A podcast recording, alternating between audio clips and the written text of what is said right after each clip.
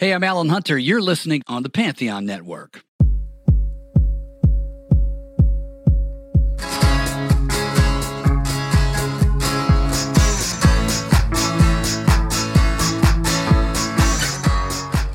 Hey, Holly. Hey, Dave. How are you doing today on the What Difference Does It Make podcast? I'm doing great as always. How are you doing? I'm good. You ever listen to Sirius XM? Hell yeah. Okay. All right. Often, uh, very, very often. And why do you ask? Well, I ask because our very special guest today is from First Wave on the Sirius XM. What do you call it? Is it radio? It's not radio. XM satellite satellite radio. All right. We call it satellite radio still? We call it Sirius XM, and that is how it's known. Okay. So, First Wave, Sirius XM. In the morning, the morning man, Larry the Duck. Also of WLIR, that was the Long Island, New York equivalent of KROQ back in the Indeed 80s. it- Indeed, it was, and he was the music director, so he helped shape the sound of the station, and um, uh, it was uh, pretty comparable to K Rock. Larry's got some great stories that we're going to get right into. We are talking about the year 1985, and we are looking at the top 106.7 songs that K Rock played back in 1985, and we're doing this in 10 song chunks. And Larry's going to take songs 100 to 91. So we'll learn a little bit about K Rock and we'll learn a little bit about Larry and we'll learn a little bit about the artists that were played. And maybe we'll learn a little bit about ourselves as well. okay. Maybe we will. I don't know. Did I learn anything about you, Holly? We won't know until after. Ask me at the end. Okay. Exactly. Ask me at the end. All right. So let's get into it. This is Larry the Duck on the What Difference Does It Make podcast. Let's just uh let's get right into it. We'll, we'll yeah, do yeah, yeah. Thank you for having me, Holly and Dave. Yeah. So we have Larry the Duck Dunn with us, and we know you right now from First Wave. You're on Sirius XM's First Wave. But uh, the reason we would love to talk to you is because we like to hear WLIR stories, and um, we grew up on, on the West Coast listening to KROQ. I lived in New York for a year, yeah, a year or so, and I was hoping when I was in New York City, I was hoping to get LIR because I'd heard all about this, and the signal not that great in New York No, City. Not that great. That's why they That call it. Long Island. Yeah. Right. Long Island Station. Right. And also for LIR, stood for low income radio. We were not paid very much. it was for the beer.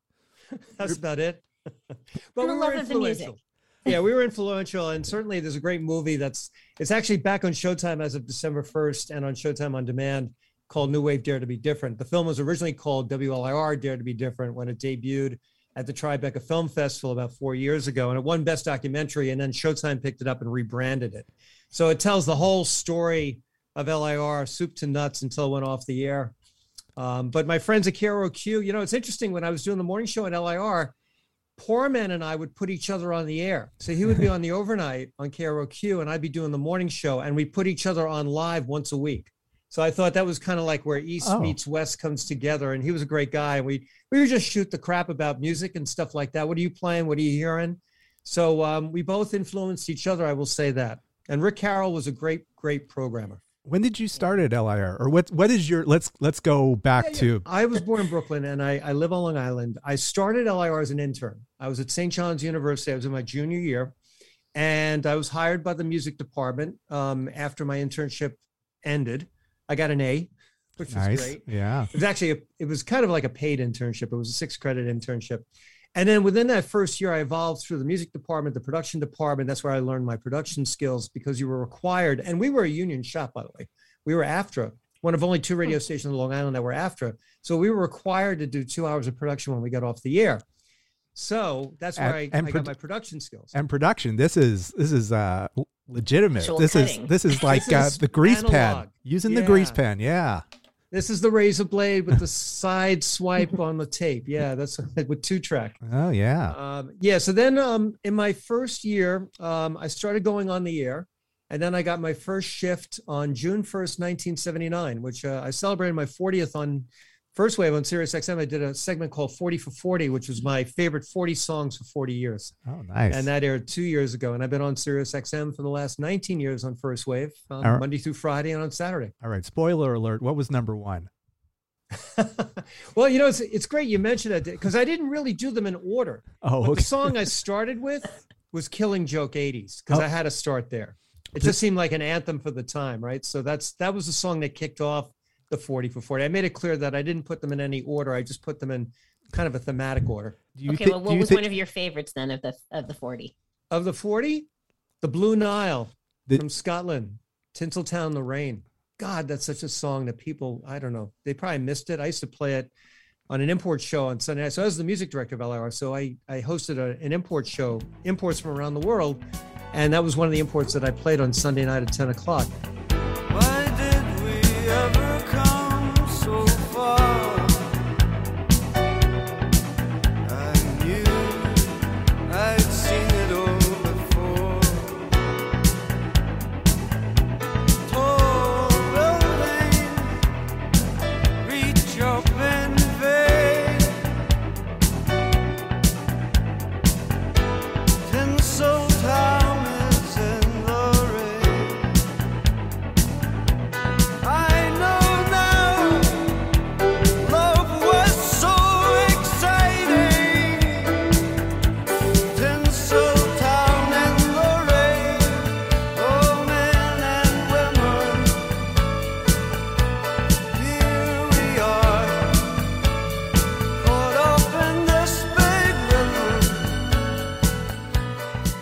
Music director, we set up a contract with Rough Trade Records in London. So the idea was to take the best imports and ship it Heathrow to JFK so my staff would meet it on Thursday. We also had another importer on Long Island, Rockville Centre called Dutch East India. So between the two importers, yeah, I would start going through the boxes. And I was like the human filter. And then Dennis McNamara was the program director, and I every Monday morning would do the music meeting and we'd decide what to add, what not to add, and things like that. There was one time that I did get a 12 inch and it was a white label and it was a magic marker in black. It said M A R R S. And I put the needle on it. It was pump up the volume. Mm-hmm. And I went, holy shit. And I said, Dennis, we got to play this like pronto. And I did a dance show at the Malibu nightclub in Lido Beach on Saturday nights. It was on the south shore of Long Island. Club that held about 2,000 people. That's where U2 performed on the last night of the October tour. That's that famous bootleg that's out there that LIR broadcast live and I put it on the dance floor, and the dance floor went nuts. So we put it on the air. We had to drop the call letters into the song because we didn't want the other radio stations to copy it and rebroadcast it. I remember, and that. it wasn't even signed. I mean, that was the beauty of LIR. We were just doing A and R in music, and we didn't call ourselves a new wave station. We were the new music station. That's yeah. what we did. That's that was the beauty of it. What I'm sure there were as many surprises uh, in, as because as we go back to the old K Rock you know top songs of the year. There are songs that we i mean we grew up listening to it but we didn't remember and we thought well this doesn't seem you know it was new music but it wasn't new wave and there were some surprises for sure. Yeah there was some i mean there were songs that i think KROQ champion in bands you know like Dramarama you know where on mm-hmm. the east coast at lir we would champion a band from scotland called apb so we play like Shoot You Down, Rainy Day, but that wasn't really played on the West Coast. So yeah. they were kind of like regional hits as opposed to kind of like underground national hits. But we had synergy between the two. And a lot of people wonder, where did I get my name? I did model it after Jed the Fish, I'll be honest. And Jed knows it because uh, I was Larry Dunn, but they called me Duck Dunn on the air after Donald the Duck Dunn, who was the, he was the bass player for uh, Booker T and the MGs and the Blues Brothers, right? He was the guy that played the bass and smoked the pipe in mm-hmm. those days. So they used to call me Duck Dunn, which I hated. So I just knew about Jed. And I said to Dennis at the time, I was doing full time radio at that point. I said, why don't I just flip it? It's like a ratings thing. People remember nicknames, they don't remember real names. And then when I got to Sirius XM 19 years ago, I said, Can I go back to my real name? They said, Well, they don't know you by your real name. Right, right. So I'm stuck, stuck with this with curse of a duck, you know, Holly and Dave. I don't know. now that's but Jed Jed was an influence, you know. Jed, I mean, I, we used to look, to be honest, we would listen to air checks yeah. of all the jocks at KROQ because we were interested in their style. It was different, you know, the way Rick Carroll set up that clock. Um, I think the last song of every hour was like a jock pick, you know, like they could pick their own. Mm-hmm. And I'm just doing this all from memory, so forgive me if my facts are wrong. But KROQ was a great influencer. So was LIR. Uh, Rodney, God bless him. You know, I mean, he he set off a revolution in the 70s when you know, the Ramones were breaking, when punk was breaking, you know, and Joey Ramone was a friend of mine. I was just reminiscing, you know, Ronnie Spector passed away yesterday. And I, I think back to when, you know, Phil Spector produced the Ramones and then Joey produced Ronnie and they did those songs together in that EP in 1999. And I would hang out in Joey's apartment because the Ritz, which is now Webster Hall, be around the block from Joey's apartment on the Lower East Side. And he used to, he had carte blanche to go in, and I used to host bands there like Friday nights and Saturday nights sometimes. And we he said, let's kick back and have a beer. And a few of us would go back to his apartment. And his mom lived in the apartment right above him. she just wander in. So you got to realize this is clean fun. You know, we're just having Yeah. a beer, nothing more than that. And Joey, God bless him, I miss him. But I, I was thinking about Joey yesterday when I heard Ronnie Spector died. What a great yeah. I can Both, both of those. by the way. Right. Yeah. I- no. No. That's my fine. brain goes like all over the place. No, that's great No, we'd yeah, rather hear the stories. yeah. When you, I mean, when you listen to the Ramones, it's it's Yeah. clear that they're they're doing their version of the Ronettes. It's great. You know. Oh yeah, and that Phil Spector sound just comes through, right? You know, I think um, you know now that we have U2X radio on Sirius XM, I I'm starting to discover U2 songs that I forgot about or didn't even know about. I didn't even realize that U2 covered "Beat on the Brat" by the Ramones. What a great song! "Beat on the Brat" with the baseball bat. Yeah. I haven't heard that. Oh, you got to hear that. Oh. Oh. U2's version of that is great. all right. I'm dropping that in right now.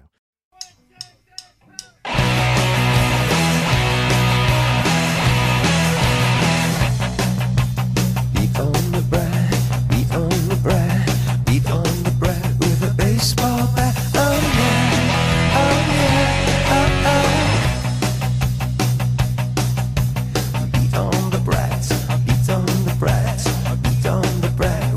Baseball bat.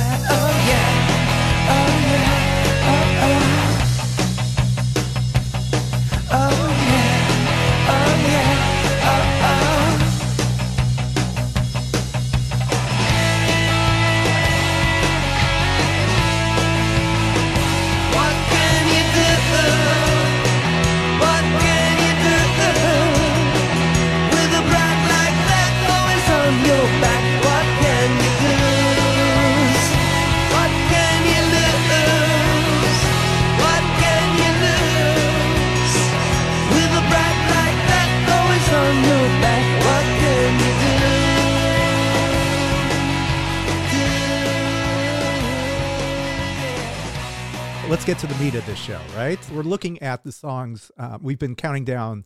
We started in 1980. Now we're in 1985. Once a year, we we, we look at the 106.7 songs that K Rock played, just because it's fun, and a lot of lost classics. So uh, you get uh, 100 to 91.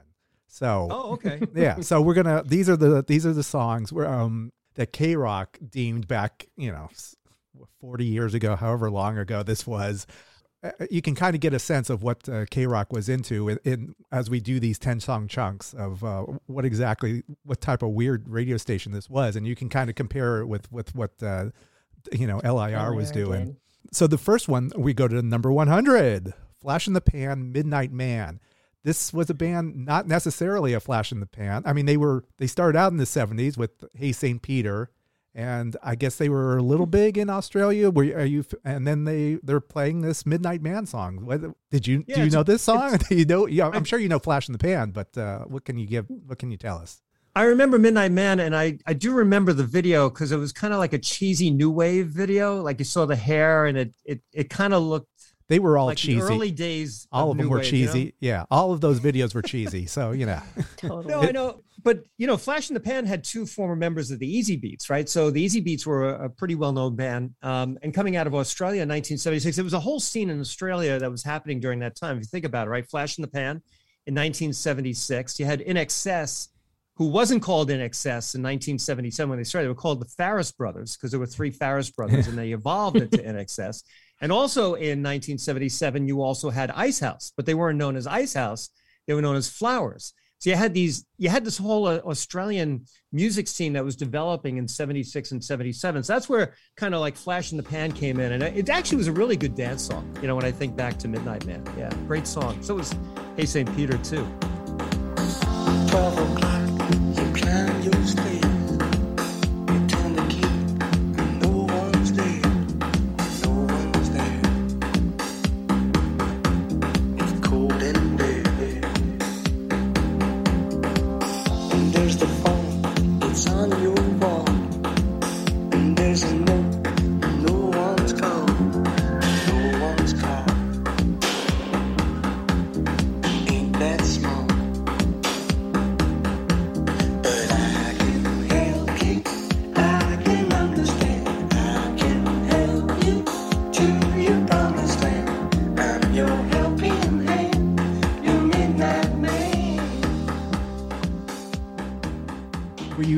Spinning in clubs? What was the clubs you were spinning? So in the clubs when I was spinning right around 1980 was well, it was always the Malibu nightclub in Lido Beach. It was Paris, New York. It was the Underground in New York, the Limelight, Yeah. somewhat the Ritz in New York, which is now Webster Hall. Um, God, there was Sprats. There was Sprats on the Water. There were a number of clubs that there were a lot of clubs. You know, there were a lot of clubs that were popping up, and I think in those days, you know, before the AIDS epidemic hit, and and you know, certainly the drinking rules were a lot less. I mean, more people were drinking and driving, and you shouldn't be doing that. But as things got tighter, the club scene started to kind of wean down. So, but the '80s were that was that was decadence. That was that was the period. You know, that was the time that I was spinning in the clubs up until about 1994. And in 1996, the Malibu shut down, and I got a call from the two owners of the Malibu, Charlie and Tony Greco, and they said, "Larry, Saturday night's the last night. You got to do this. You got to spin live on the air because I was live on the air in LIR, and I'd be live in the club, which was kind of dangerous. There was Yeah. no seven second delay, Yeah. and uh, 3,000 people showed up, you know, and drank the place dry. that was the last night of me spinning in a club. Oh, so even though we couldn't hear you in in the city, that you were still you were play, you were in those in Manhattan playing Mhm.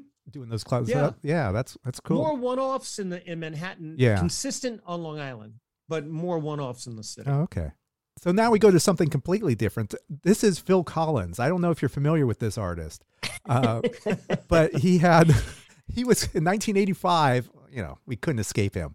So this, you know, don't lose my number, Billy. Don't lose my number. Who'd you prefer, Billy or Ricky? Who shouldn't lose the number?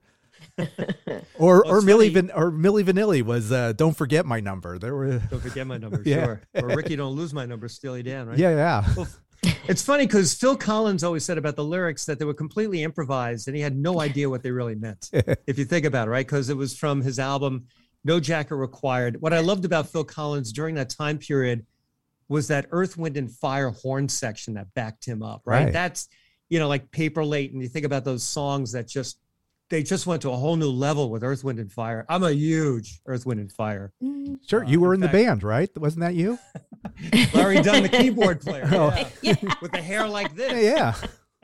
I wish from your lips to God's ears I was Larry Dunn in Earth, Wind, and Fire. But you know, Phil, Con- that was a great video, and it was kind of like the good, the bad, and the ugly. It was kind of set in that Western setting. he But, did uh, he did have a great sense of humor and that's uh you know I, I do if if you watch the rewatch the video they have like the the pretentious director who comes in and just kind of throws out some some names i i do as i re, rewatched it the first as he throws out some sort of western the first thing out of phil collins mouth is the alamo and now we know like oh yeah of course he's he's like this intense collector of alamo artifacts Yeah.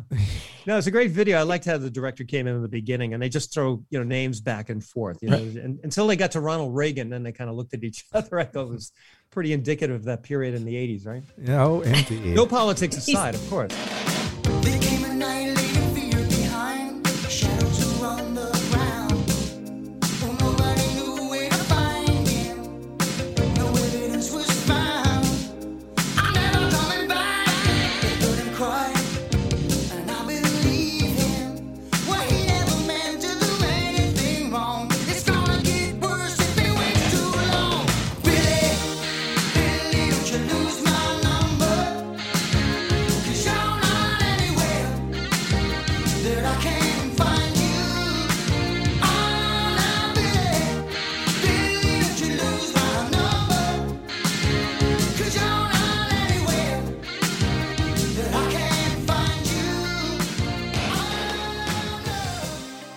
Did, okay so did lir play phil collins was, was this something you might hear on the station Oh, yeah. oh Yeah, okay we played. Yeah, in the early '80s, we played Phil. Phil came up actually, and there's a on YouTube, and he sadly just passed away. Um, and he was the music director. Him and Rosie Pisani before I was music director of LIR. Um, Ray White interviewed Phil Collins, um, and Phil was late for the interview. I, I think when you start seeing Ray, he was kind of annoyed because he really wanted to do the interview, and he was on two to six, and he didn't want the guy after him to do the interview. But he did the interview, and and Phil, I've met Phil Collins a few times. He's the most down to earth guy you'll ever meet. He's really like, I never really sensed this sense of ego with him, and um, it's on YouTube. It's Ray White interviewing at WIR Phil Collins, and it was during that time too, as Paper Late and um, you know, some of those songs were being developed, you know, post Genesis. You know, I remember in the interview he said that Genesis was his wife, his solo material was his mistress, and I thought that was an interesting analogy. It's in the interview. Indeed. That's a good description. Yeah. Don't tell my wife that. though. Yeah, right. That's very good. He he was so clever. I, this was one of those ones that surprised me uh, to find on K Rock that year. I don't I don't know why. I mean, Well, because Phil Collins kind of, you know, was Genesis. Well, no, I mean he. it- Well, I guess later on he just became like this AC adult AC guy, just doing Yeah. these ballads, and so then when you look back, uh, you know, forty years, like you forget, like, oh yeah, he he kind of had some street cred back then. Like he's the the guy from Genesis. This is solo work. This is you know you got to play this. It was pretty poppy though. Yeah, well, this was the first of two songs that are on the K Rock chart. So that you know they they played a Yeah. couple Phil Collins from No Jacket Yeah. Required, as did the entire nation. Talking to Larry the Duck from Sirius XM's First Wave, counting down the songs from 1985 on K Rock. Uh, but time to take a break, so let's do that.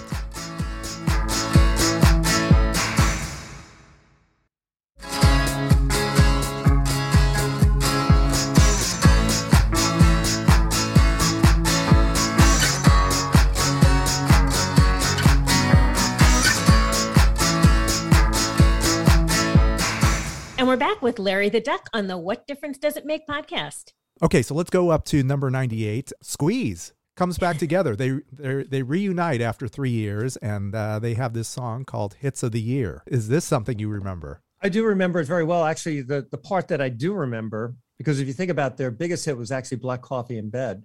And hits of the year was kind of like it was a song about a holiday flight, like being on holiday, but it gets hijacked, the plane. So they had to react to that. And it's interesting you mentioned about the breakup because I mentioned the Malibu nightclub in Lido Beach. My most embarrassing moment was actually walking it. Well, I introduced Squeeze at the Malibu. They did a club appearance. And when I went, you know, what you normally would do after you would introduce a band, you'd watch the band, then you go back to the dressing rooms. Hey guys, great show.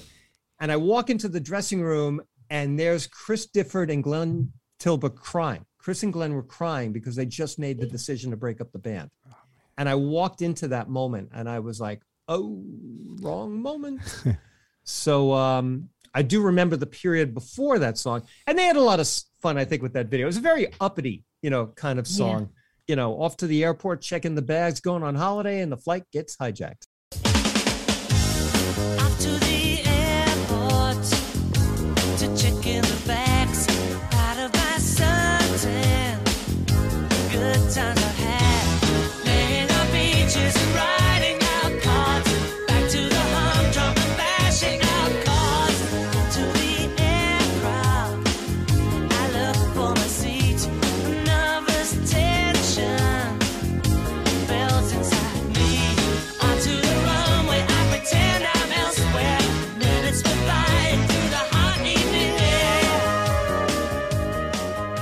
Wait. So go back, going back to you walking in on their moment. So you could have been the one to keep them together. You could have talked them back, talked them into staying together. Guys, I guys, could've what are you said, group hug? Come on, let's regroup. Group Yeah, hug, come on, come on. what- come what- on. you didn't mean it, right? You didn't what are you it. doing here? And I've had Chris and Glenn on, on my show on First Wave. And uh, actually, you know, when I had them on the air was when the album Spot the Difference came out, because Spot the Difference was when they were trying to reclaim their music royalty, you know, the rights. And they actually had to re record every song to re-establish their royalties. And it was interesting. Like I said to Chris Difford, I said, so what's the difference between this version attempted and that version attempted? He goes, nothing. There's no difference. Even got Paul Carrack to redo the vocal again. I mean, they recreated the song like note for note to reclaim their music rights, which is what spot the difference. That was the last time I had Chris and Glenn on the air. And uh, it was a great moment. Were you able to spot the difference? No, Really? Okay. it sounded the same to me. Did it? Okay, because a lot of times you hear it and like, nah, Yeah. it's it's not the same. But yeah, a lot of a lot of bands are doing that. I Have to do it. Just you know, ta- ask Taylor Swift. She's Right, and I appreciate that, that why they're doing it, and they Yeah. should. all right. So now I, you know, K Rock was playing a lot of adult song. It Yeah. seems like 1985 was the year that uh, that uh, alt rock kind of grew up because uh, all of a sudden, you know, we got Phil Collins and we're playing Mr. Mister Broken Wings, which was, I mean, it was a number one smash. It was number one for a couple weeks in, in 1985. Uh, Were you guys all over this as well? You know, we didn't really play it at LIR because at that point we had to make a musical decision. The way Dennis always said it, was that if if you're t- if you have two legs on two skates and the skates are starting to drift apart, at some point you have to make a decision musically which path you're going to take. Yeah. I mean, we love the song. Um, if you think about it, Richard Page was the lead singer and the bass player of the of the band. He was also a session musician for Quincy Jones, right? And this is a band that was formed in Phoenix. They moved to Los Angeles, and they also wrote songs, you know, for Michael Jackson and Rick Springfield, and Donna Summer and Kenny Loggins and Al Jarreau.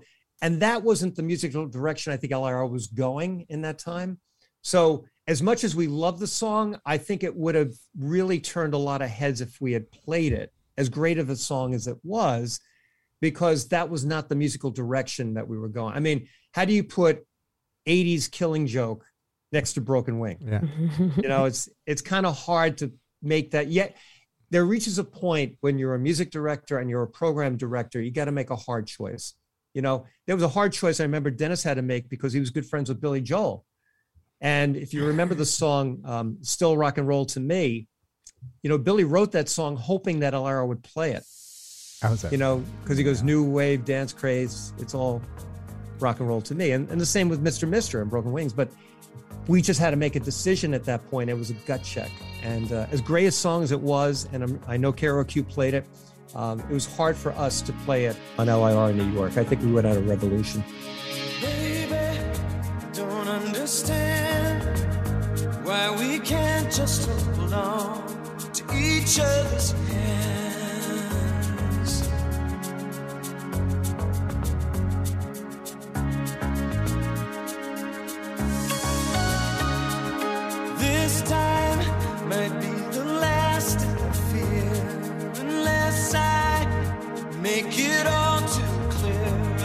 You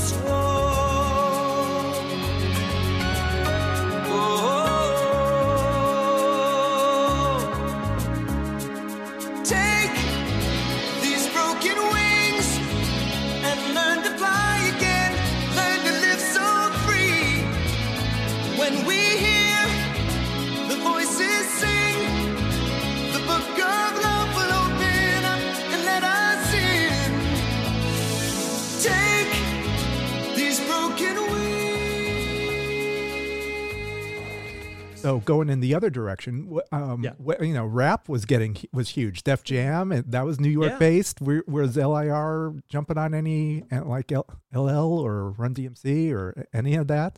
Great. I mean, great question. Because yes, Run DMC, Grandmaster Flash. I mean, the Beastie Boys. I mean, we broke Cookie Puss. In fact, I did a, an interview with. I don't know if you realize that the Beastie Boys actually had a girl in the band. Oh So yeah, there were really four of them, right? So, and I had all four in the studio. And I remember Rick was was behind the board. He took the tape on me too. I don't have a recording of the Beastie Boys, but but yeah, we were playing. You know, we were playing Grandmaster Flash and Run DMC. We were mixing it in, you know, and we were trying to do as best of a balance as we could in that time period through the 80s. and and your audience, uh, I guess, was accepting of that because I, I, you know, I I know MTV was uh, a little hesitant to uh, to add some some of this music at first, and so uh, it's nice to know that LIR was on it. Well, if you think about a song like Rapture from Blondie, right? So mm-hmm. how did they learn about rap? They they learned by getting on the subway, going up to the Bronx, and hanging out in Grandmaster Flash's apartment. By the way, Grandmaster Flash is in the Rock and Roll Hall of Fame. I think in 2008 mm-hmm. he got inducted. So if you think about the power of rap and how it was being developed and how it influenced a punk band like Blondie, that they they changed their musical direction to go into that that vein all because they were influenced by one guy in the Bronx. And I, I think Yeah. that speaks volumes. And uh, we were gravitating to it because the clubs were gra- gravitating to it. If the clubs were playing playing it, that was the difference between us playing Mr. Mister and not playing Mr. Mister. Yeah. Are they playing Mr. Mister in the clubs? Is there a dance remix of it? Right? Like Dancing in the Streets from Bruce Springsteen is an interesting experiment because he actually put out a dance mix of it. And we played it for like 24 hours and then realized, eh, I don't think it's going to fly. But we tried, Yeah. right? You can't, you know, failing to try is failing to win. So we tried. Any complaint? Was there any any feedback on it, or was it just your decision? It just didn't work. Dennis and I both felt it wasn't going to work. It was just at the end of the day, the last thing you have is your instinct, right? And your gut. Yeah, and yeah. if your gut says, no, you got to go with your instinct. I mean, we were working 20 hour days, sleeping four hours a day, you know, so it was, it was hard in those days to really make the right call. And you had, of course, the record label people banging down your door, independents, you know, everyone, all these labels had a marketing plan. We had, we did not want to adhere to their marketing plan. And in one case, in example, so I remember the guy from IRS Records bringing up Mike Mills from REM, right? And I'm on the air and I'm the music director. And he's got the one I love. He's bringing up the single, right? Michael- Meanwhile, he doesn't know I bought the album Document out of England from Rough Trade. I got the album. The guy walks in. He goes, Hey, man, here's the new single. I said, That's great. I got the new album. He goes, What? I said, I got the album. Mike Mills, like, This is cool. And the IRS guy goes, Well, I'm going to do a cease and desist. I said, Do what you want. I paid for the album. Yeah. We played the whole friggin' album with Mike Mills on the air. Pissed off IRS Records. And that was the beginning of when record labels started to determine simultaneous releases between North America and Europe Yeah. because they were coming out in Europe before. And what were we doing? We were buying in advance, and there was nothing they could do about it. So they had to change their marketing strategy. But we weren't, if you notice, right? A record label has a marketing strategy and they wanted us to fit to it. Yeah. We didn't give a shit about what their marketing strategy was. We only cared about the audience. We didn't care about the ratings. Screw that. We cared about the advertisers because the advertisers came to us because we had the audience. No one else was doing in New York what we were doing. And that was Tri State because we moved the signal actually to Queens. We went to the top of the North Shore Towers on the Queens Nassau border. So we boomed into Connecticut. We were the number one station in Stamford, Connecticut. We went into Westchester. We went into somewhat in New Jersey and, and Manhattan. Yeah, I mean, you'd have to stand with on one foot with That's the what- antenna this way That was me. to yeah. make it work, but Oh. we tried, you know. We were a class A 3000 watt radio station. Nice. We Was- did the best we could. Yes. Okay. So now we were we've been talking about dance songs, like songs that uh, you know remixes. Finally, we get to a song that's an actual dance song. This is Siouxsie and the Banshees, "City and Dust." I'm sure you must have played this at the Limelight and the Ritz and all these places, right? It's my favorite Siouxsie song, to be honest. And uh, I have like three remixes of it. Um, the remixes are actually really cool. The bands used to tell me that the fun in the studio is doing the longer version. The Oh. angst was getting to the three minute and 40 second version that radio would play, right? And yeah. So in a case of Cities in Dust, the remix is really, I mean, what Budgie does with the drums is really, really cool, and he stretches it out. Um, it's one, I think their best dance song. It's my favorite song from Siouxsie and the Banshees. I mean, it was from their seventh album, Tinderbox, and uh, it's all about what happened to Pompeii right after the volcano blew up in 79 AD and everything. Though I think there's some references to cocaine and things like that in there too. Sure. Cities It's an 80s Dust. song. You have 80s to. song, Yeah. you know, decadence and all that stuff.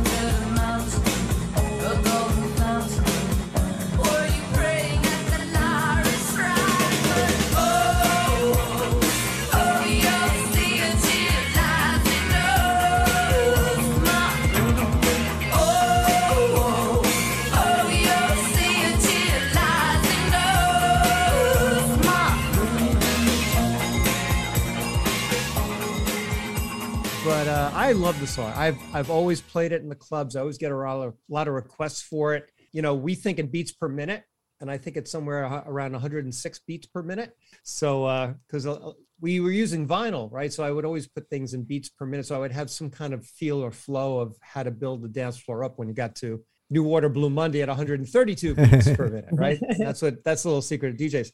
Today they use hard drives, right? And in those days, vinyl, vinyl, vinyl. So I still have my 12 inch version of Cities in Dust from Siouxsie and the Banshees, one of their greatest songs ever. I, I have to agree with you. And it's hard to, you just said this is their seventh album. hmm It's hard to imagine by 1985. I mean, I know she's been around for a long, long time, but uh, and even before Siouxsie. Uh, Well, think about it. You know, when she was in London, she was best friends with Billy Idol, kind of growing up. And a little secret about Billy Idol, I didn't know until he played the Jones Beach Theater on Long Island. He said on stage, and it had to be over 10 years ago, he said, It's great to be home on Long Island. I'm like, Home on Long Island? And it, it ended up, he did live in Patchogue, New York for about two to three years on the South Shore of Long Island because his dad moved the family from England to Patchogue and then back to England but Billy and Siouxsie were best friends, you know, during that as the punk scene was really starting to take off. You know, it was all in the family. And uh, yeah, Siouxsie Sioux, she's great. I love her voice. Did you ever make a trip abroad during this time while you're music director to kind of soak up the scene? Um, once I did, yeah. Dennis did the deal with um, with Rough Trade. Though I did spend time, I think, with a lot of the fellow DJs, whether it was um, Live 105 in San Francisco, the KROQ folks, the 91X folks. We'd get together at the Gavin Convention in February, which was always in San Francisco. And I was always proud of, of going out there. And uh, it was kind of like being a, around your fellow wizards. Yeah. And by the way, Holly, females can be wizards too. Uh, it's not a male thing at all. But the the two most proud, well, three. There were three proud moments for me in radio. I got music director of the year in 1987 and 1988 at the Gavin convention, and um, that really spoke volumes because I I didn't I thought the other music directors, you know, like Larry at KROQ or Bruce at FNX in Boston, I thought you know they deserved it.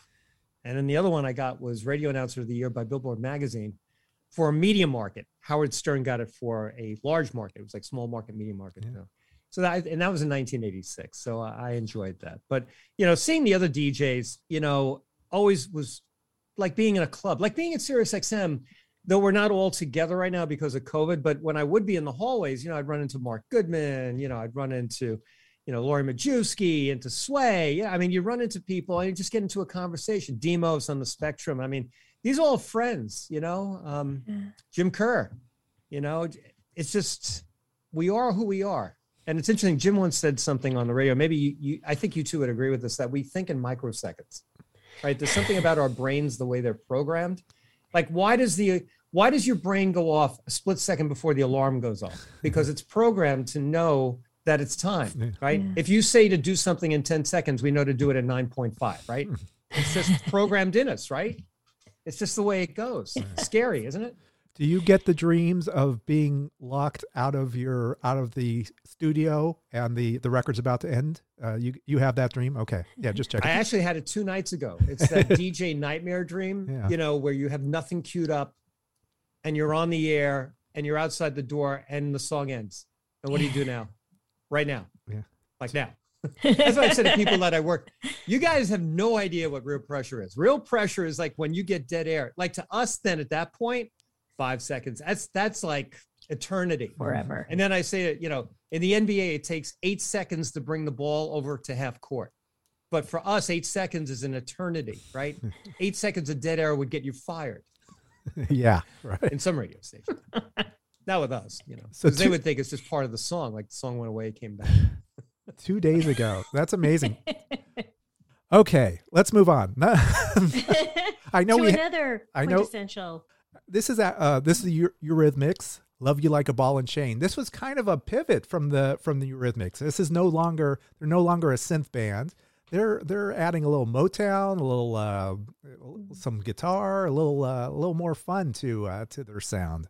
What do you think of 1985's Eurythmics? Well, I think Annie and Dave were a little funky there, you know. And, Yeah. and this album was actually recorded in Paris. And uh, there's a funny story behind it that Dave Stewart has told that he actually used his mom for the sound effects in the song. So there's there's a part of the song where you hear the stomping on the gravel. And in Paris, there was like this youth club, and he brings his mom up to the roof where they have this mm. loose gravel. And he's making his mother like shuffle her feet into the gravel, which is what part of the the backbone of the song is. And, and her mother was like getting red in the face. And it was it's actually a pretty funny story, you know. And and Annie and Dave, you know, being together for so long, you know, they didn't actually speak for like 30 years. And I give uh, my good friend Lori Majewski a lot of credit. Uh, a few years ago, they decided for the first time in 30 years to sit in the same room together and do an interview with Lori. And they were like laughing like it was old times all over again. So uh, Lori brought the best out of them, but for years they never they never really talked or they never really spoke. But you know, I love you like a ball and chain is a really you know cool, funky song. And and you're right, right, Dave. he was- They were kind of departing a bit from where they were as like a pure synth band or a duo with you know great vocal Yeah. from Annie and Dave doing it. And, and he's a genius. I mean, he I've interviewed him before. He's a very down to earth guy, very smart. I mean, think about it. On his resume, he could say that he worked with Ringo Starr and he worked with Mick Jagger. He worked with the Stone. He worked with the Beatle, and he's worked with many, many artists in different types of uh, genres. Uh, in fact, once I saw him in the lobby of the SiriusXM building, he was just standing by himself. No one even knew who he was. Yeah. And he was there because he had produced another artist who I can't remember. but he was there just to support the artists that he produced. He wasn't there as Dave Stewart, the musician, or Dave Stewart of Eurythmics. Or he's worn many hats, and uh, hopefully they'll get back together again. But yeah, I love you like a ball and chain. Great song from Dave and Annie and Eurythmics. Will the sound of your voice on the telephone make me feel distressed, make me all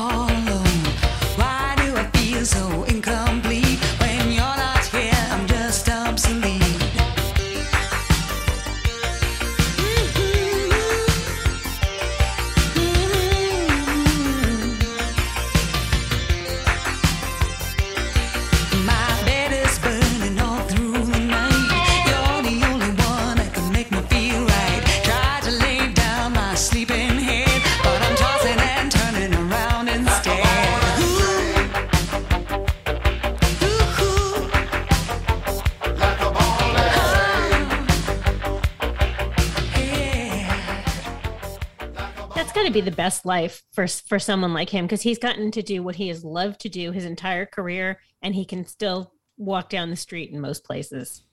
Oh, absolutely. Yeah. Yeah. And she can do anything with her voice. I would listen to anything by her. I mean, she's so I think she's versatile. She's got the range and the octaves certainly to um to widen the net.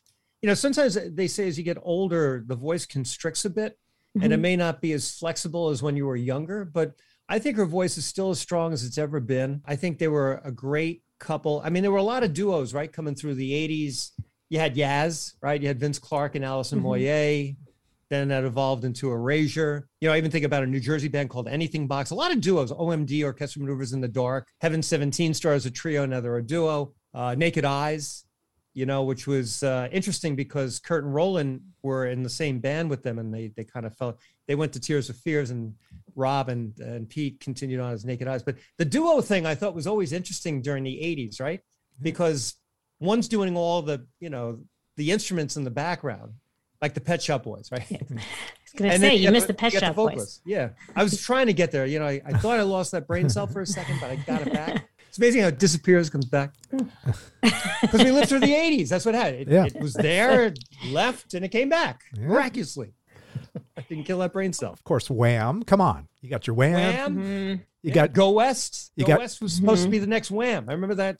you got your Back in Hall. You got your they're gonna be Oates. The next Wham. Oh yeah.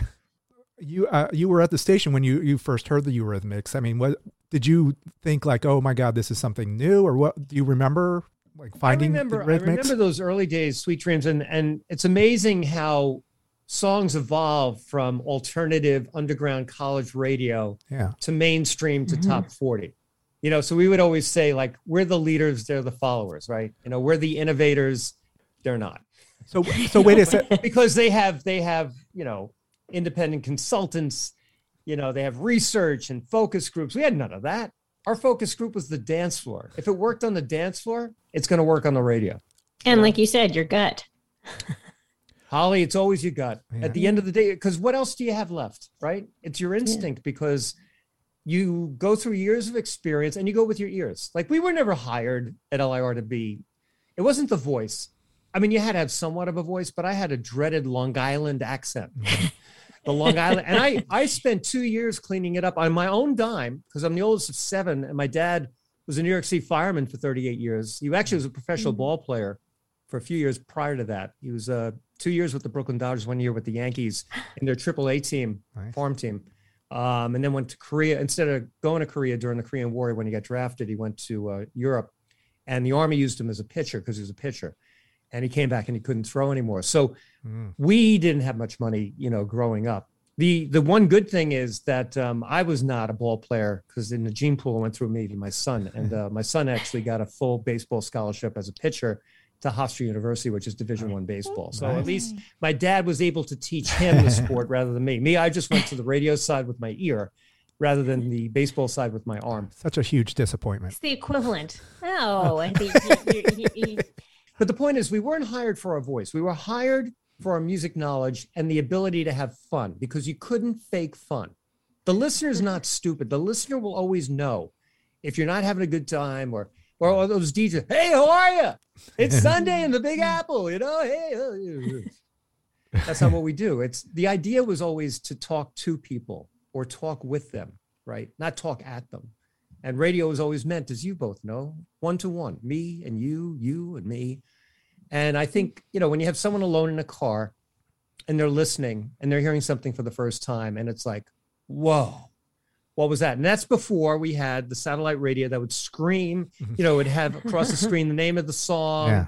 the name of the band, right? Yeah. So you get to a, a song, you know, like um, what was that one song that Duran Duran did? They did a lot. We used to call it the morning after song. it was like a pill. It was about a one night stand. You know what I'm talking about? Oh, oh, save a prayer. yeah. Yeah. Sorry, brain cell Yes. disappeared. That's okay. back. Yeah. So save a prayer from Duran Duran. They used to call it the morning after song. You know, like a pill. Yeah. Because it was like all about a one night stand, but no one knew what it was called, right? In those days, so they would go by what they thought the name of the song was, and then they request were like, "What the hell is this morning after song from?" All right. So let, let's just say, you know, you were playing Sweet Dreams by Eurythmics. You're the first to play it. Okay. Now it's been played a thousand times. It's played all over New York. Everyone knows the song. Does LIR still play it? So great question. The answer is yes, because a great song is a great song is a great song, but there's a way to kind of mix it up. You don't play the 45 version or you don't play the version that top mm-hmm. 40 is playing. You go to a different mix of it. You go to a mix that they'll go, holy crap, where'd that come from? I've never heard that version before. So as the song evolves, or as the song evolves to the dance floor, you evolve it on the radio, make it hmm. different, but you lessen it in rotation. Yeah. And the reason for that is there's constantly new music coming, right? And Eurythmics had their shot, and you're waiting for that next Eurythmics song. And yeah, you mix it in every now and then. But I think that's the way you differentiate it. You actually put a different version of the song in there.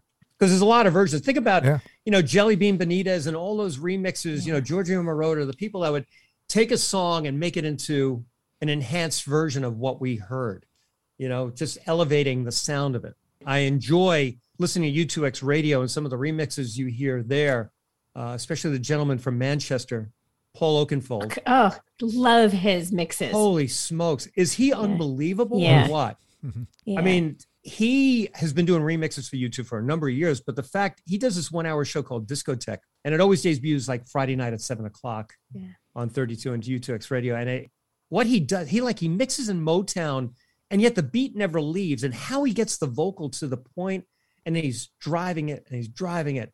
And I just think he's brilliant. But you know, I could never do what what he does. And um, he's probably one of the best DJs in the world right now. I agree. I, his mixes, and I love how he, it's his stamp. You know, it's him. Yes, on- exactly. On, his remixes, you just and then his voice comes in. Hey, Paul Oakenfold. stick to mixing.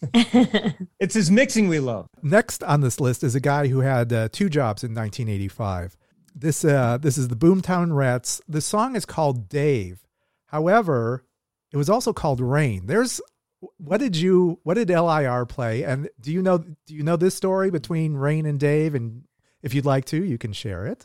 the story I remember is the song was really about the band's sax player David McHale. So this was on their sixth album, which was In the Long Grass, and somehow they re-recorded it in the United States and called it Rain. I'm not quite sure what Johnny Fingers and Bob Geldof was thinking when they re-recorded it. I don't know if Dave was pissed off it was called Dave. I don't know how it evolved from Dave to Rain, but it is a very quirky song, isn't it? Yeah. It's not a song we played that often, quite frankly, but it is a really good song. So, do you know the story about why it was re recorded for the US? From what I've read, it has to do with they they thought maybe he was speaking to a gay relationship or something. Like you don't sing a love song to Dave. Why is this man singing to Dave? Oh, and so they never thought of changed. that so way. that so that's that's what I read. But I mean, I was looking through the lyrics and it doesn't seem that way. I really don't know the the full story behind it, but it does seem odd that Dave and Rain. I guess I can go by Rain from now on. Just Rain Sloan.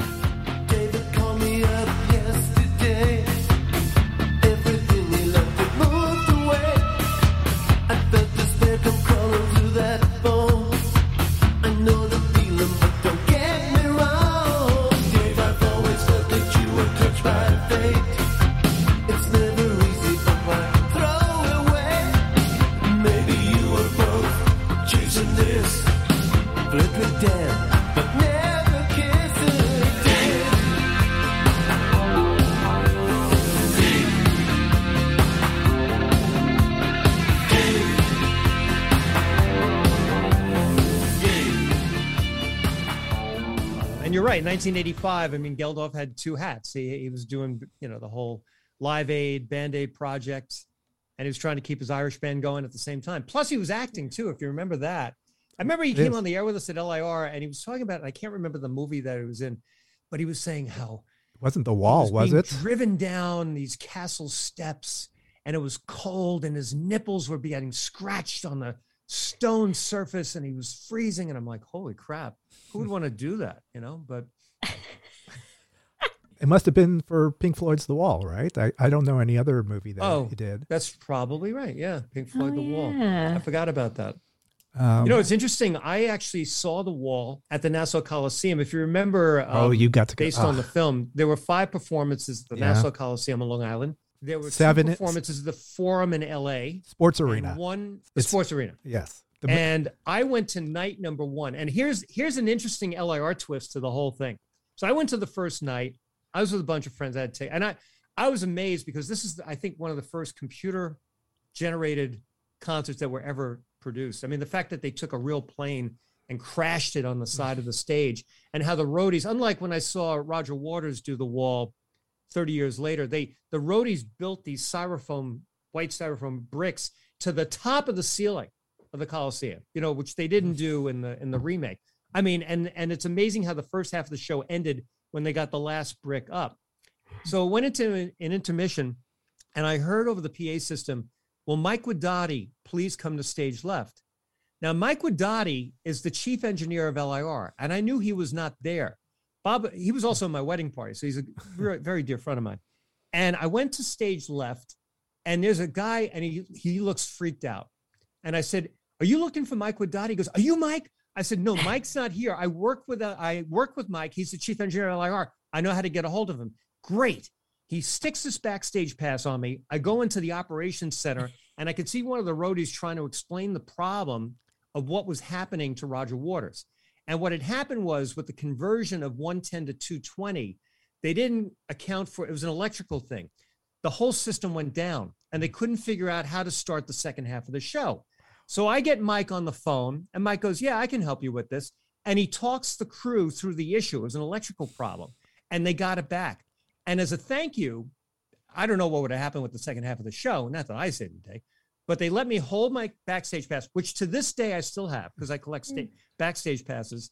And they let me stay on the side of the stage. So now I watch this show Oh, from the side looking out towards the crowd, which is a beautiful thing to watch because you see these faces of awe when they're doing, you mm. know, like the second half of The Wall, which was an amazing. And I could understand why they couldn't take this across the country. It was an expensive proposition and the most innovative show I've ever seen in my life. But that was the LIR twist to it. Love Mike it. Wadati, the chief engineer of LIR, saves the day. Actually, you saved the day because if you hadn't spoken up, yeah, I I don't know what guess. I happened. mean, you know, I mean, this was what 1980. yeah, it was that when The Wall 1980. Yeah, that's Was it. it 1980? Yeah. So I still have it. I collect the backstage passes of bands that I've introduced over the years in the box. I just kind of, and then when big they did the 30th anniversary, I wore this thing around like I Oh, was still in backstage. I tell it. My friends were like, "Hey man, that's pretty cool."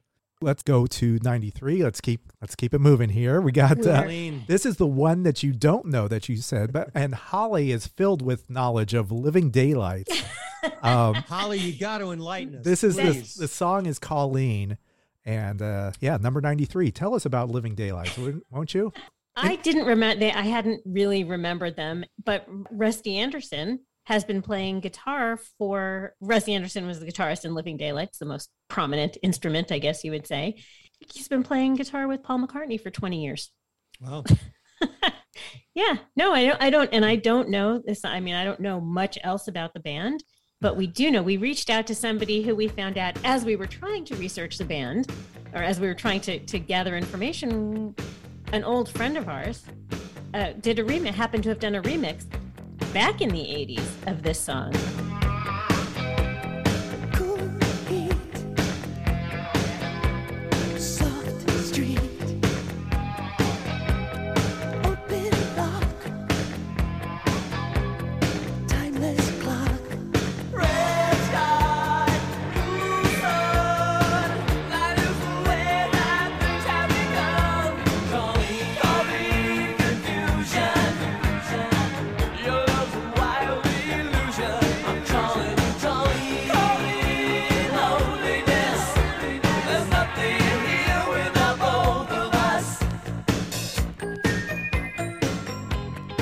Yeah, I So I, don't. saw a remix on YouTube. It was from 1983. Is that the remix? It, it probably is. So Swedish Chris is the person that we've. That's a friend of It ours. It was Egil. It was Swedish Egil and Oh, Chris, Swedish Egil. Yeah. yeah. yeah, Egil, was, my brother from another mother. yeah. There's Egil is Egil still? he's still at Sirius, Oh yeah, right? yeah, yeah. He's Yeah. on. He's on every night after Richard. So I'm on. You know, 5 a.m. to 9 a.m. Monday through Friday, Saturday, and then um Richard. Well, Doug the Slug is on right from Mhm. Th- from 9 a.m. to 3 p.m. Richard's on from 3 p.m. Eastern to 9 p.m. Eastern, and then Egil's on from 9 p.m. to 3 a.m. Eastern, and then he does a Sunday Mhm. show. So uh, yeah, Egil is great. He That's is so so- talented, and if anybody would know, it's Richard, and it would be Egil Yeah, for sure. solid on lineup. Howling on that remix. You know, it's an interesting Mhm. fact about Richard Blade and Swedish Egil.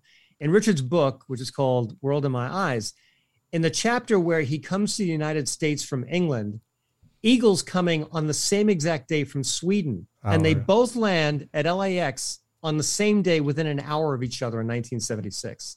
What's the chances of that? That's crazy. Yeah. The same hour. All right, so let's move from Living Daylight. Talk about a pivot. This is the first solo album from Sting, uh, "Dream of the Blue Turtles." Mhm. This is the first of two songs that KROQ has on this list. Uh, it's "Love Is the Seventh Wave." Um, this is not a police song. This is a is it jazz? It's adult. Again, we're moving. 1985 is the year that that alt rock is growing up, and they're starting to to play to uh, to an older crowd. So, what did LIR feel about this at the time? Oh, we love the song. I mean, so this was, as to your point, right? It was Sting's first solo album. It was the second single off the album, and no, it wasn't the Police, but there is a reference to the Police at the end of the song. When the That's song's true. fading, you hear him say, "Every breath you take, every move you make." Right. So there's a reference to a, a Police song right there at the end of the song, and um, isn't it isn't it interesting that here now this was the beginning of the catalog for Sting, and now Sting has sold his catalog to Universal Yeah. for over $250 million.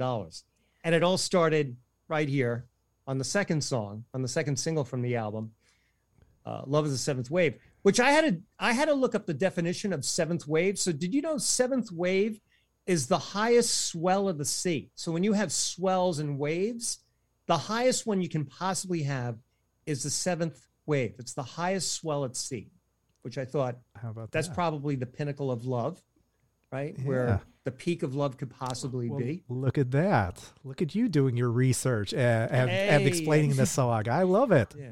Well, that the video had us- nice animation to it too. You notice the Yeah. animation with Sting in it, and uh, uh, you know it was a little silly. I thought, I thought, but um, but it was Sting, and uh, it's interesting too. I I interviewed Sting. I remember in the solo period in 1990. In fact, Sting was up in the Sirius XM studios, and I had a picture of it on my iPad. I was backstage. He just got over the flu, and he, you see he's drinking tea. And I'm, interview, I'm interviewing him live on the air. One of my DJs, fellow DJs, Matt Cord, is actually doing like the recording of it while I'm on the air live with Sting. I show it to Sting. he Goes, Larry, I remember that night, and the reason I remember that night at the Nassau Coliseum is that's the first time I ever met Billy Joel. He said Billy Joel came backstage to meet me, so he actually remembered, you know, the interview and, and that night. So um, to St. Is Billy Joel like the, the king of Long Island? Does he like rule over that land? That's how I imagine. Yes, he does. Okay. All right. I gotcha. Wait, go back to that story. What were you Okay. Yeah. say? Sorry. Sorry to interrupt. no, no. So I went to St. John's University, and my friend Kathy uh, married Kim Turner. Kim Turner was one of the three managers of the police. It was Yeah. actually Ian Copeland, Miles Copeland, and Kim Turner. Kim's a guy. And of course, I'm invited to the wedding. And Sting was doing his first movie, was not there. It's the only time in my life I saw someone have two best men. So Kim had both Andy and Stuart as best men at the wedding. And I remember it was at the Milleridge Cottage in Hicksville, New York. I remember that they had a band that they hired. When the band took a break, I remember seeing Stuart go to the drums, Andy went to the guitar, and Ian Copeland took the bass, and they started doing Beatles covers. to which the entire kitchen staff came out and was like, "Holy shit!" Right. It's two thirds of the police, you know. but Sting is a really nice, down to earth guy. But isn't it interesting? It all started with "Love Is the Seventh Wave." Now the entire catalog has been sold to Universal for over two hundred and fifty million dollars.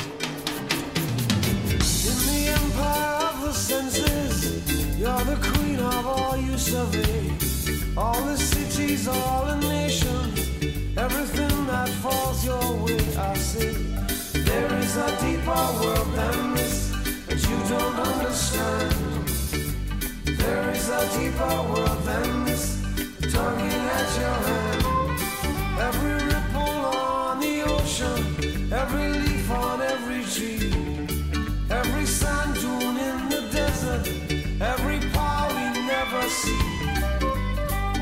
There is a deeper wave than this, swelling in the world.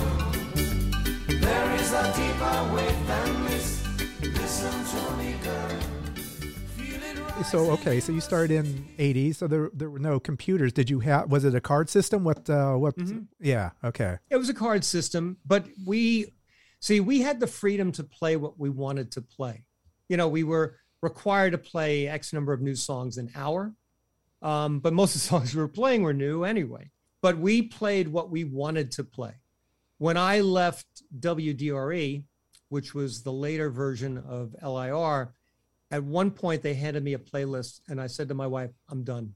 How that? this is not fun anymore. When it's not fun, you just don't do it anymore. You know, now it's fun yeah. because I enjoy it, you know, and I don't have to deal with the politics of what I had to deal with in terrestrial radio because, you know, everyone at Sirius is just wonderful. 19 years, you know, I, I'll be there for hmm. another 20 Wait, or oh, 30. so you were there at the very beginning, or what was it? Did you Yeah. start at Sirius, or at what was it? CD Radio? Isn't that what it started out as, or something? It started as CD radio, you're right. Yeah. And then actually, speaking of Sting, they did a rebranding celebration concert at the Beacon Theater with Sting, where they announced that it was going from CD radio to Sirius. So I was hired to be Sirius.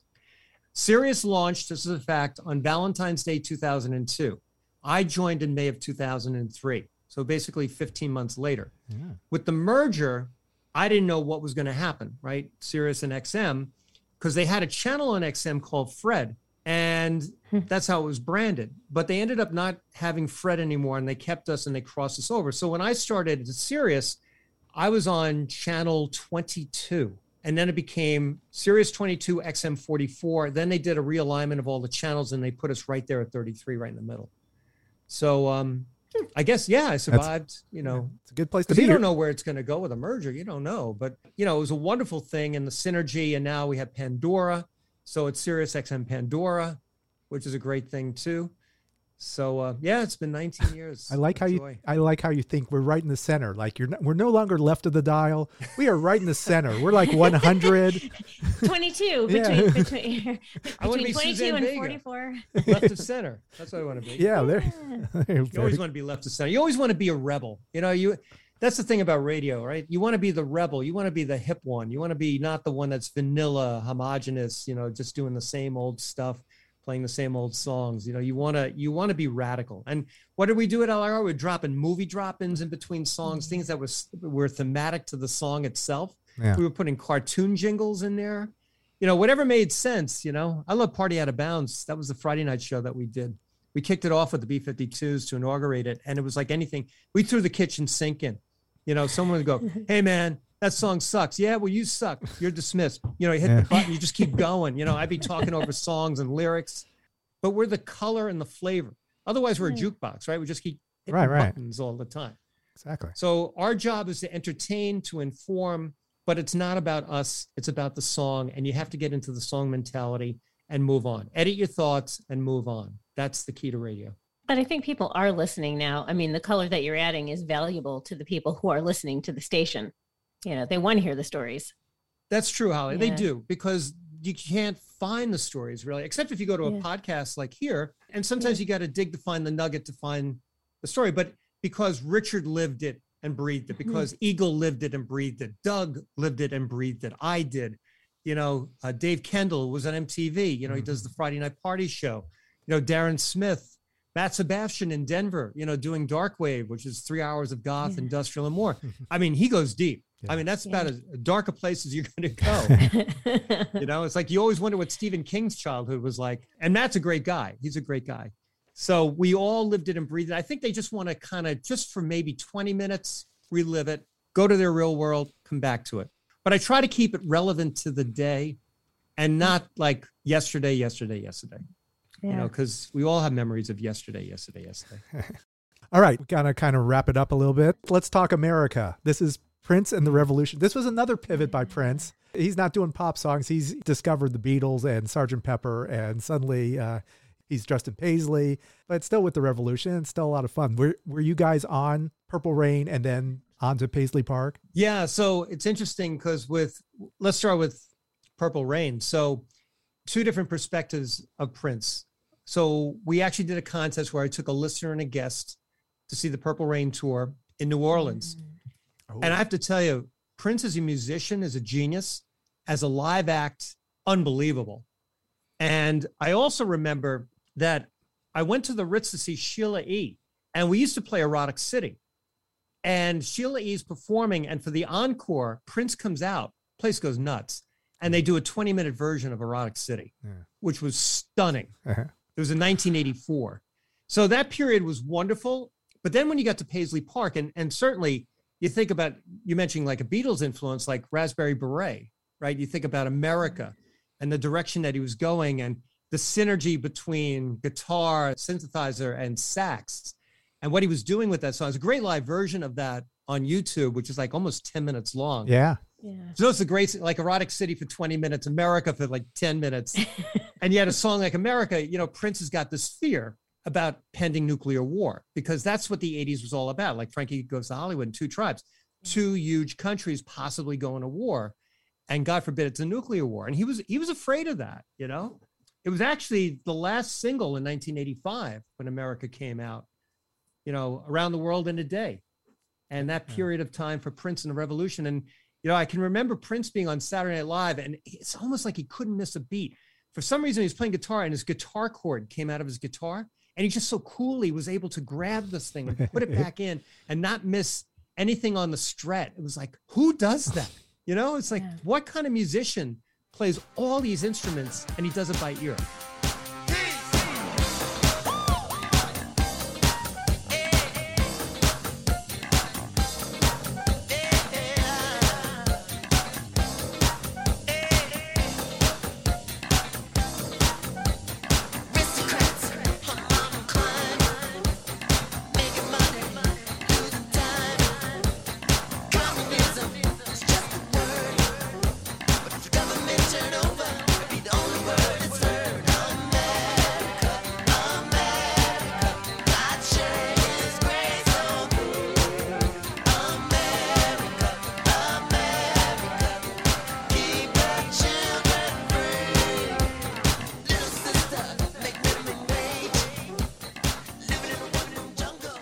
But seeing him in the Superdome, Oh, sold right. out Yeah. on the Purple Rain tour was just amazing, you know. And then you see the songs like "You Got the Look," you know, the great videos that he put out with that band was so tight as a drum, Mhm. and male, female, you know, just diversity. You know, he just struck a chord with us, you know. But that twenty-minute version of "Erotic City" at the Ritz, holy moly! Still remember that. Yeah. It just doesn't it doesn't go away. You know a great song is a great song is a great song. And we'll go deeper. You know that's the thing. We would avoid the, the obvious and go to the unobvious. And um, some of the older records you would have seen at lir because the jackets would have had promotional stickers along the bottom. And what the jocks would do is they would put their initials next to a song that they liked. And that was kind of like a badge of honor. So if you saw lrd that was me lawrence robert dunn duck you know lrd was my initials.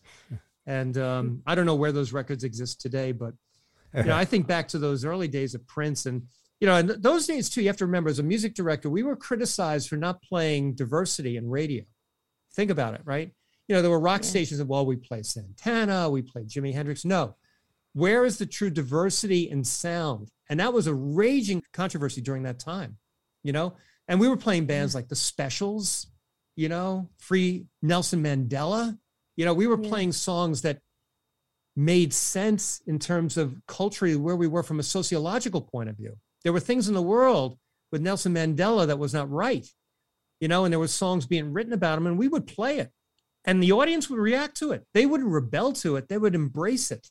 Yeah. you know that's just the way they embrace live aid. Too much to and and the aids movement too. You know i remember we did what was the campaign we did for hiv for aids oh people with aids don't lose their humanity they lose their immunity And that was something that we used to play during the height of the AIDS epidemic once an hour.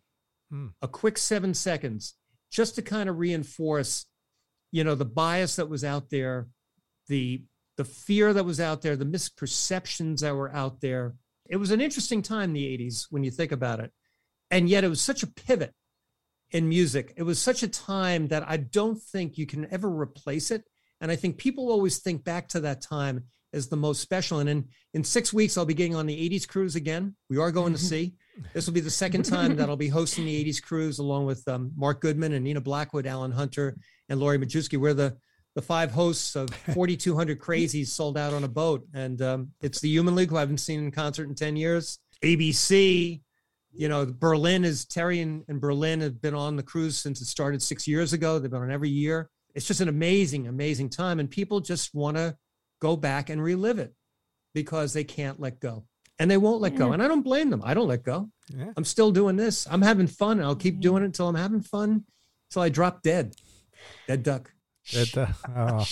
Don't. Well, okay. Well, I, I hope uh, I hope all goes well on this '80s cruise. It, it should be. I'm, Yeah. Oh, it looks amazing. It looks really fun. Yeah, I mean, there's 23 bands, and uh, we all have like our own tasks to do. Like um, when I was out the last time, I did the Hollywood Squares. I had the winning square. nice. I was sitting under Terry Nunn. Terry had the Paul Lynde middle square, and the winning question, which they threw to me, and I had no idea. They said, "The Olympic logo. What color is the top left ring of the Olympic logo?"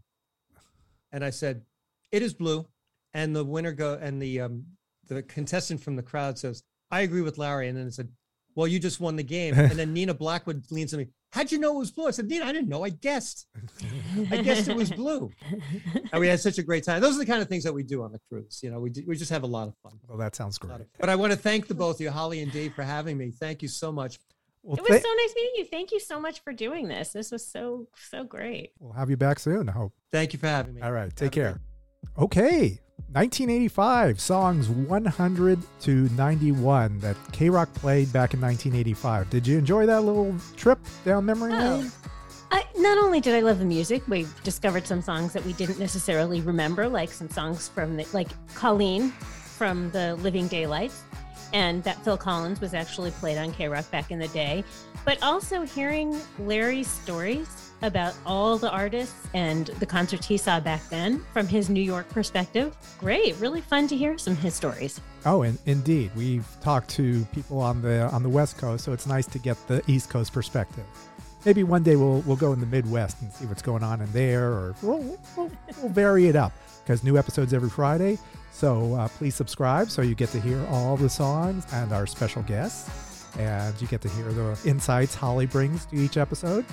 such as they are, and yours. And please check us out on social media, WDDIM Podcast, and also on YouTube, where you'll find outtakes from our talk with Larry. And he has plenty of stories to tell. Some you will not hear on the podcast and only on YouTube. So check us out. And definitely subscribe. Okay, so until next week, this is Dave. This is Holly. Check you later. Over and out. Splash Weather Repel Premium Windshield Wash features a three in one formula that repels rain, sleet, snow, and bugs while leaving a streak free shine. It keeps you seeing safely all year long. Pick up some at Walmart today. See safely on the road when you apply a little splash. As a new Western Union customer, you can enjoy a $0 transfer fee on your first international online money transfer. Send money to your loved ones back home the fast, easy, and reliable way. Visit westernunion.com or download their app today to get started. And your first transfer fee is free. Services offered by Western Union Financial Services Inc. NMLS 906983 or Western Union International Services LLC NMLS 906985. FX gain supply.